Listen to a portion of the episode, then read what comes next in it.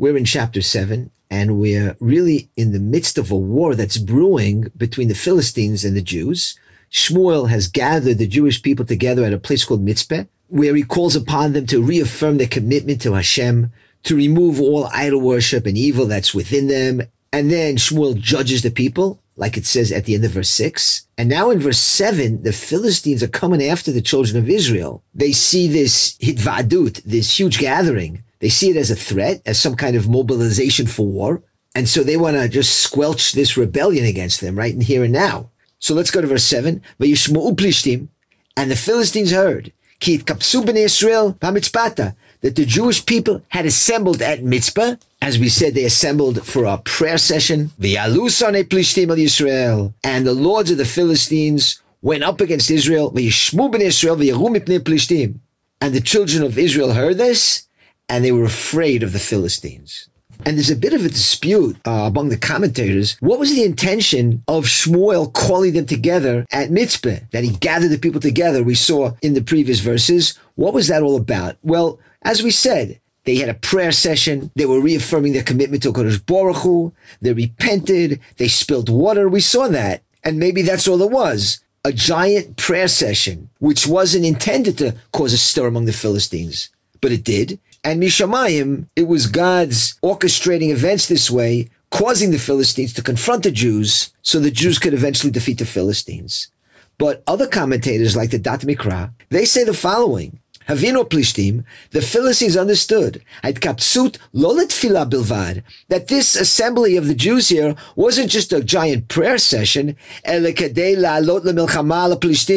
but the intention of this gathering was to get ready for war against the Philistines. So according to this opinion of the Da'at Mikra, Shmuel organized this huge assembly for the Jews to pray and to repent and so forth. And then after that, the intention was to go out and fight the Philistines, just like King David. You write Psalms, you pray, and then you go out to war. And as we go through the verses, we'll find evidence for each point of view, whether this was just a giant prayer session that was interrupted by the Philistines, or was Shmuel's intention all along to mobilize for war against the Philistines after the Jews cleansed themselves in the Tshuva. Okay, so the Philistines are coming up against Israel. What is the reaction of the children of Israel? Verse 8, Vayomru b'nei Yisrael el Shmuel. And the children of Israel said to Samuel, Al tacharesh mimenu means okel Hashem Elokeinu v'yoshienu mi'ala plishtim. They say to Shmuel, don't stop crying out to the Lord our God for us, that he save us from the hands of the Philistines. So you could say from this verse, wow, the Jews are being wimpy here. They're fetching to Shmuel. No, that's not so. When they say to Shmuel, don't stop crying out to the Lord, it's not crying like crying like a baby, but the word in Hebrew Mizokel Hashem, Za'aka, which is an expression of intense prayer. They're asking Shmuel, pray to the Lord, cry out to the Lord in prayer. And that is a level of bitachon and emunah in Hashem. This is not some empty act of taking the ark out like they did in that last war against the Philistines. This verse shows that they believe in the power of prayer. And it's a positive thing here that they're asking Shmuel to cry out to the Lord. We have something very similar to that. When you go back to the book of Exodus, in the end of chapter 2, the Jews were suffering in Egypt. Moses was in Midian. And then we get a verse at the end of chapter 2. And during that period, the king of Egypt died, and the Israelites groaned in their slavery, and they cried out, and they cried out for help, and their cry went up to God. And God heard their tzaka. He heard their calling out, and he remembered his covenant with Abraham, Isaac, and Jacob. And then the word for cry out is also v'yizaku, the same word that's used here. So it's a level to cry out. That means you believe Hashem can help you. You're saying, Hashem, help me. That's a madrega. It's a level. And directly following that za'akat to God, crying out to Hashem at the end of chapter 2 in Exodus, what's the next verse? The beginning of chapter 3 is the burning bush story, where God answers them and is going to send their deliverer, Moshe, to Egypt. So we see that the very fact that they cried out to Hashem that's a level. That's a madrega. Just like the Jews here asking Shmuel to cry out for us, pray for us. And halavai, if only we would be the same in Israel today, instead of turning to empty politics and false messiahs, we would just say, Gavalt Hashem, help us. That would be a madrega, because it shows we really believe that Hashem could change things. It's an expression of bitachon, of faith and trust in Hashem, just to cry out sometimes. Okay, so the children of Israel are crying out to Shmuel and saying, pray for us. And what does Shmuel do? We'll see in verse 9. Vayikach Shmuel tale chalav echad. And Shmuel took one young lamb, and we're talking about a lamb that was nursing from, from its mother, because it's a tale chalav echad, from the word milk. And he takes this young lamb, and he offered it up as a burnt offering to the Lord. And the korban olah kalil Hashem, that's a sacrifice that's entirely entirely consumed by the fire on the altar. None of the parts go to the priests to eat or anything like that. It's kulo la Hashem. The entire sacrifice goes to Hashem. And the verse continues, Vayizak Shmuel el Hashem ba'ad Yisrael. And Shmuel cried out to the Lord on behalf of Israel, Vayaneu Hashem. And the Lord answered him. So Shmuel cries out, V'yizaku. That's what the chosen of Israel requested from him. They said, cry out to Hashem and he's crying out to Hashem, Ba'ad Yisrael, for the Jewish people, Vayaneu Hashem, and the Lord answers him. And this verse and this whole event really seems to be what King David was referring to when he wrote Psalms 99. It says in verse 6 there, Psalms 99, we say this on Kabbalat Shabbat, Moshe v'Aaron b'chavanav, u'shmuel b'korei shemo v'u'yanem. Moses and Aaron are among his priests, and Shmuel calls out his name, that's what's happening here. He calls upon the Lord. He calls out his name, Vuyanem, and the Lord answered him. So that verse in Psalms is really congruous to what's happening over here. Now, when it says that the Lord answered him, well, how do we know that the Lord answered him? What does that mean here? Did a voice come down from the heavens and say, thank you, Shmuel, that was great? No. The Mitzudat David explains what it means that the Lord answered him. Ra'ash nit Shmuel saw that this sacrifice was accepted by Hashem. Why? Because a fire came down from the heavens and consumed the offering. And when Shmuel saw that, and when Shmuel saw that, he was confident that the Jews will be victorious. So the verse says that Shmuel was answered because Hashem reciprocated by bringing a fire from the heavens. It wasn't just a fire on the altar that was consuming this korban, this sacrifice, but a fire came down, devoured it, and that's always a pretty good sign. Like when Elijah the prophet and Har Carmel brought down fire from the heavens, and that means he was answered. And Elijah said back then, Anenu Hashem Enenu, answer me. And the answer comes in the form of that fire coming down from the Shemayim and consuming the sacrifice. Now, it's important to understand what this sacrifice was all about. It was customary to offer a sacrifice right before you start a battle. And we're going to see that in chapter 13 later on when Saul is the king, right before yet another battle with the Philistines. He goes to offer a sacrifice before actually entering into battle. That's what's happening here. Shmuel is not just praying and expecting Hashem to perform miracles. He's offering a sacrifice right before the battle starts. Okay, so let's see what happens next. The tension is mounting.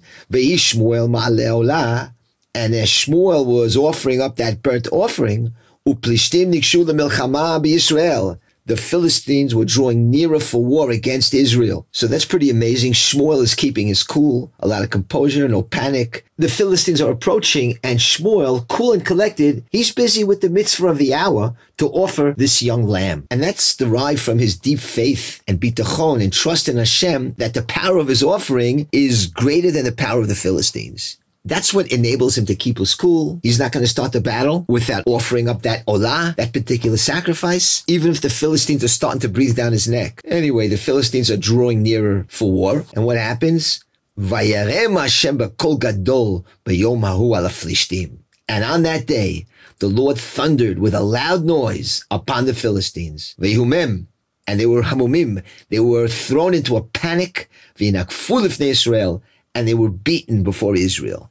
So the combination of thunder and lightning, accompanied by that fire that was descending from the heavens to consume the Olah, all that together threw the Philistines into a panic. And this fulfills almost word for word what Hannah, Shmuel's mother, prayed for in chapter 2 in her song, Alav Bashamayim Yarem, that upon the adversaries of Shmuel, Bashamayim Yarem, thunder will come down from heaven. And that's what's happening right now.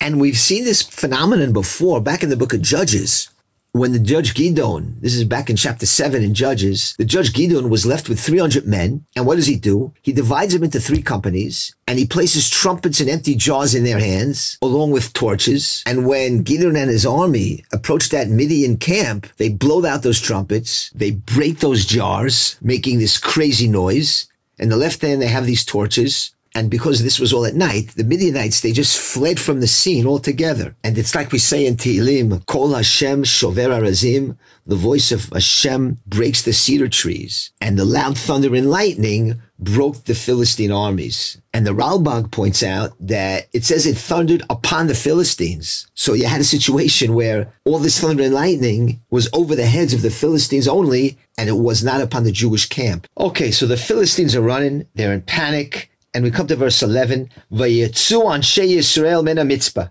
And the men of Israel rushed forth out of Mitzpah, vayadfu et Plishtim, and they chased down the Philistines. Vayakum ad mitachat lebeit and they slaughtered them all along the way until they got up to this place called Beit Kar. So the Philistines flee, the Jews are making chase. And notice the term used, Vayitzu Anshe Israel, and the men of Israel, they went forth out of Mitzpah. And if we go back to that apparent dispute between the commentators, what the purpose of Shmuel's gathering them in Mitzpah, what was that all about? Was it just a prayer session, a chizuk, a hitva'adut, or was the intention to go to war after praying? And according to the opinion that the whole idea was to go out to war, there's evidence to that because it says Vayitzu Anshe Israel, and the men of Israel went forth. When you have that term Anshe Yisrael, the men of Israel, that sounds like we're talking about soldiers, Anashim, people, men who were prepared for battle. And they chased the Philistines down to a place called Beit Kar. We're not exactly sure where that is, but it's obviously some kind of boundary between the Philistine lands and the land of Israel, which means they basically chased the Philistines out of the land of Israel, and the Philistines have retreated to their southern cities. So this is a tremendous victory. And we go to verse 12, And Shmuel took a stone,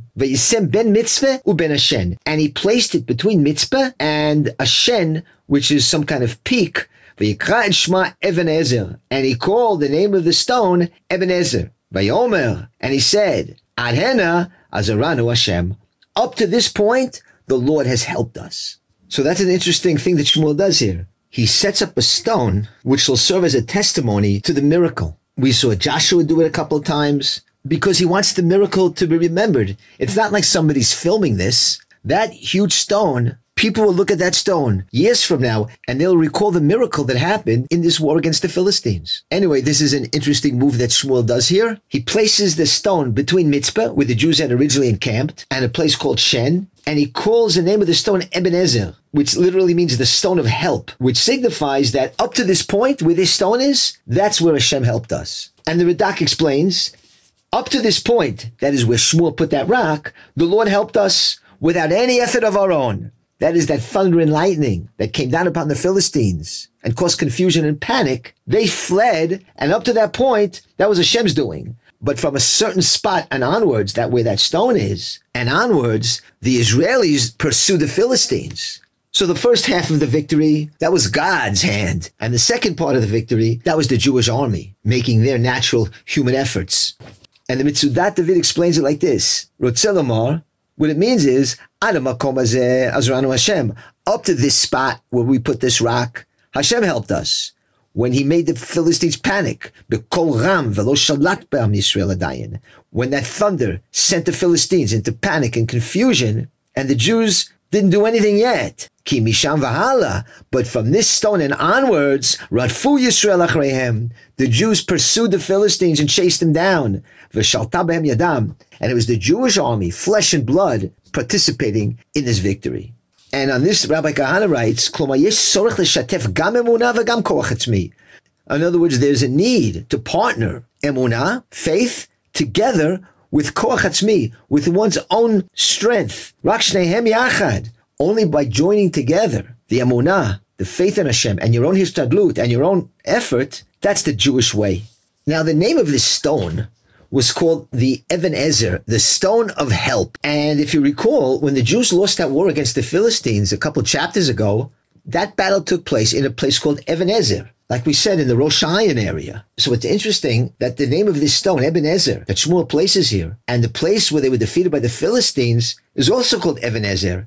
And so why would Shmuel give the name of this victory stone, his name Ebenezer, the same name as a place where they previously got trounced by the Philistines. And the Rav says about this that Shmuel is trying to teach him a great lesson. Shua v'kishalon, that success and failure by imrak midei Hashem. All that is in Hashem's hands. for the same Philistines, the rabbi writes, Shenitzchu Yehudim, those same Philistines that defeated us a couple chapters ago in Ebenezer, were defeated now by the same Jews. What happened? What was the difference?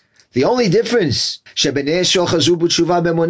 because this time the Jewish people had repented and had faith in the Lord. And so the same army against the same enemy this time succeeds when last time it failed. And Rabbi Kahana mentions at the end about the Six Day War where the Jews defeated the Arab armies, yet that same Jewish army in the Yom Kippur War in 1973 almost were defeated what happened? Why was the Yom Kippur War almost a disaster while the 67 Six Day War was a glorious victory? Because after the miraculous victory in the 1967 Six Day War, the Jewish leadership didn't give credit to God. It was our own strength. That's how we won that Six Day War. That's what the generals were saying. Ah, you think so? So Hashem brings along the Yom Kippur War in 1973, where we were almost destroyed to teach you it's not your army, and it's not your hand that brings victory, but it's Hashem who's Ish Milchama. Hashem, He's the man of war. The outcome depends on Him.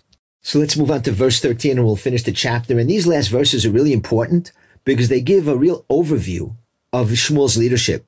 They're what we call summary verses. And it says in verse 13, Plishtim, and the Philistines were subdued. And they no longer came until the border of Israel V'tihiyad Hashem b'plishtim. And the hand of the Lord was upon the Philistines. Call Yemei Shmuel.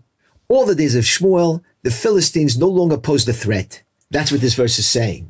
Verse 14, V'toshav na'arim asher l'chu plishtim. And those cities that the Philistines had taken from Israel, they were restored to Israel.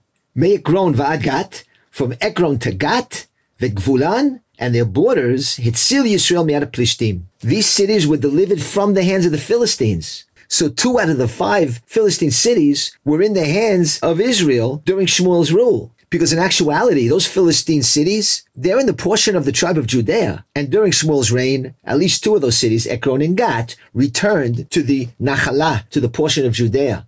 Now, what's interesting in the wording of the verse, it says that Ekron and Gat were delivered from the hand of the Philistines. But in Hebrew, the word is Hitzil Yisrael mi'at plishtim. They were saved from the hands of the Philistines. So we see that land can be saved or rescued, just like a person can be saved. And parts of Israel that are in the hands of the Gentiles have to be saved. And you don't usually think that way when talking about land. You talk about people being saved. But we see that they saved the land from the Philistines. They saved it. Because when parts of Israel are in the hands of the nations, then it's incumbent upon us to rescue that land. So when people say that Pikuach Nefesh overrides the land of Israel, that is, you're allowed to forfeit parts of the land of Israel to save a life, it's not so simple. Here we see a concept of rescuing the land and fighting for the land of Israel, which is a Milchemet mitzvah, an obligatory war, that overrides any consideration of Pikuach Nefesh. We know people die in wars, but a war for the land of Israel, a Melchemet mitzvah, teaches that you have to rescue the land. And then the verse concludes, Vahi shalom ben Yisrael uben Amori. And there was peace between Israel and the Amorites. So suddenly we get another nation mentioned here, the Amorites. And that's usually a general term for the Canaanite nations. And we know that Joshua didn't really finish them off. And they many times were a thorn in our sides. But during Shmuel's time, there were no trouble with the Amorites. Concerning the Amorites, Rabbi Kahana points out in his commentary that because they're from the seven nations, they're especially dangerous because they feel indigenous to the land. They think it's their land. And if you go one book back to the book of Judges in chapter one, it says, b'nei Dan. We see that these same Amorites were oppressing the tribe of Dan. So as long as the Jews were strong under Shmuel, these Amorites, who were Canaanites, didn't pose a threat. They laid low. But as the Rav says, they'll take advantage of any opportunity to fight against the Jewish people. And therefore, it's forbidden to let them remain in the land. And the Arabs of Israel today have that same characteristic of the Canaanites that they think it's theirs, which is different than some Gentile, a Chinaman or a Swede who doesn't claim Ba'alut, entitlement to the land of Israel. But we see here that in the days of Shmuel, there was peace with the Amorites, just like there were no problems with the Philistines. So it's important to remember that sometimes you think of Shmuel as a dos, as this Rebbe who sits and learns all day and judges the people and does Din Torah. But we see here in these verses, he was a national leader as well. He helped throw off the yoke of Philistine conquest, in the land of Israel. Verse 15, Vayishpot Shmuel et Yisrael kol yemei chayav. And Shmuel judged Israel all the days of his life. And we mentioned this kind of a machloket. How long did he judge the Jewish people? We try to figure from the 20 year span that the Aron was in Kiryat Yearim, we came to 11 years. But some commentators say it was much longer. But again, when we say he judged the people, that means he was leader of the Jewish people. And when we say that he judged them all the days of his life, that is literally true. Because even as a young child at three years old, we saw his mother dedicate him to the tabernacle in Shiloh. So literally all his life, he served the Jewish people. Shmuel, thank you for your service, as they say. Let's now finish off the last two verses of the chapter. And these verses are important. They're really Shmuel Hanavi's modus operandi. And Shmuel went from year to year. V'savav Beitel, v'agilgal, v'amitzpah he would go on a circuit from Beitel to Gilgal to Mitzpah, v'shafatet Israel et kol elu, and he would judge Israel in all these three places. So this makes Shmuel different than all the other judges that preceded him. The previous judges, they would sit in the places of their residence and the people would come to them and they would judge the people. But we see here that Shmuel's different. He's going out to the people. He's making the rounds. He's leaving his place of residence in Ramata and he's circulating amongst Am Yisrael, doing outreach, doing kiruv and judging the people. And the three places mentioned here that he went to, Beitel, Gilgal, and Mitzpah, each one of these places are really important. Beit El, of course, was a place known from the days of our forefathers. It's in the portion of Benjamin, about 15 kilometers north of Jerusalem. Another place mentioned is the Gilgal that he went to. And there's a lot of places called Gilgal in the land of Israel. So we're not sure which Gilgal we're talking about. There's a Gilgal near Yericho. There's a Gilgal near Shem. And the last place mentioned that he went to is Mitzpah. And that, of course, is the location we saw in this chapter where he gathered all the Jewish people together for a prayer session before going out to war. So all these three places were really important and holy places for Am Yisrael at that time. But the point is, he didn't bother the people that they all have to come to him. He goes out to them. And by doing so, Rabbi Kahana adds here, that gave Shmuel a handle on what's going on in Am Yisrael. He had a hand on the pulse of the nation. By not sitting home and waiting for people to come to him and going out amongst the people, he sees how they live. He sees what their needs are. He's able to gauge what's the matzav, what's the situation in Am Yisrael. And that's what a leader has to do. And finally, verse 17, we finish the chapter.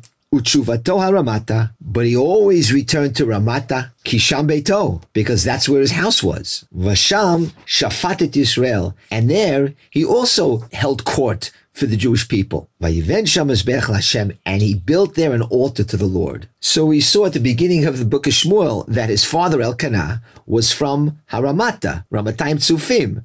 So that's where Shmuel also lived, and he would return after his circuit to his home in Ramata. And the Radak and the Mitsudat David say on this verse that those who he was not able to judge when he did his circuit in Beitel, Galgal, and Mitzpah, when he came home, all those not covered in that circuit were judged in his home in Ramah. And that's why it says in the verse, and he held court for Israel. It's not like he went home to rest. He's still holding court and judging the people when he's at his base in Ramatayim Tzufim and it says at the end of the verse that he built an altar to the Lord, we'll see that altar in chapter 9 when Saul comes around. That's the Bama they'll be talking about later on. And so we see that Shmuel built a high place for himself upon which to offer sacrifices, which were, of course, permitted from the day that Shiloh was destroyed. The Bamot, the high places, these private altars were permitted.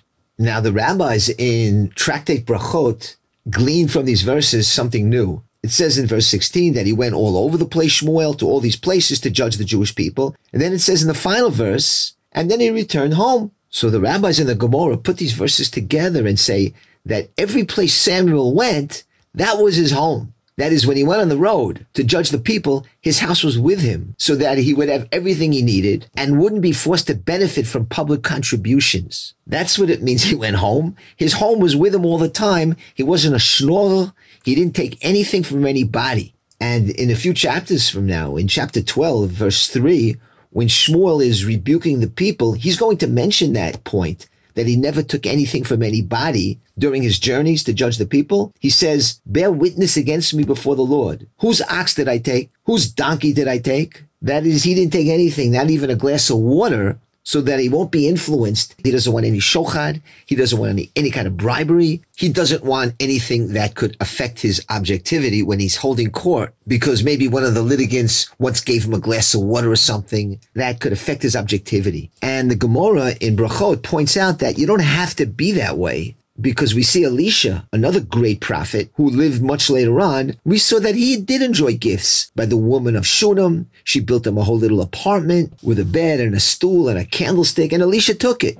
No big deal. You can do it if you want to. He enjoyed those gifts. He had benefit from those gifts given to him by his admirers, but Shmuel took nothing from anybody. And so, in short, looking at these final verses, we see how Shmuel Hanavi, with his actions, caused a great change for the nation of Israel. He brought them back from idolatry. He showed them that it's not the ark that protects them, but their tefillah, their prayer to Hashem, that's what will protect them. And besides being a great spiritual leader, he was a great national leader, liberating the Jewish people from the Philistine yoke and bringing the Jews back to being a sovereign people on their land. And from all this, maybe we can understand the verse, Moshe Aaron b'choanav Shmuel b'korei shemo, that Moshe and Aaron were his prophets. Shmuel calls out his name, and we learn from that that Shmuel was equal to Moshe and Aaron. From all that we read here, we can start to understand why.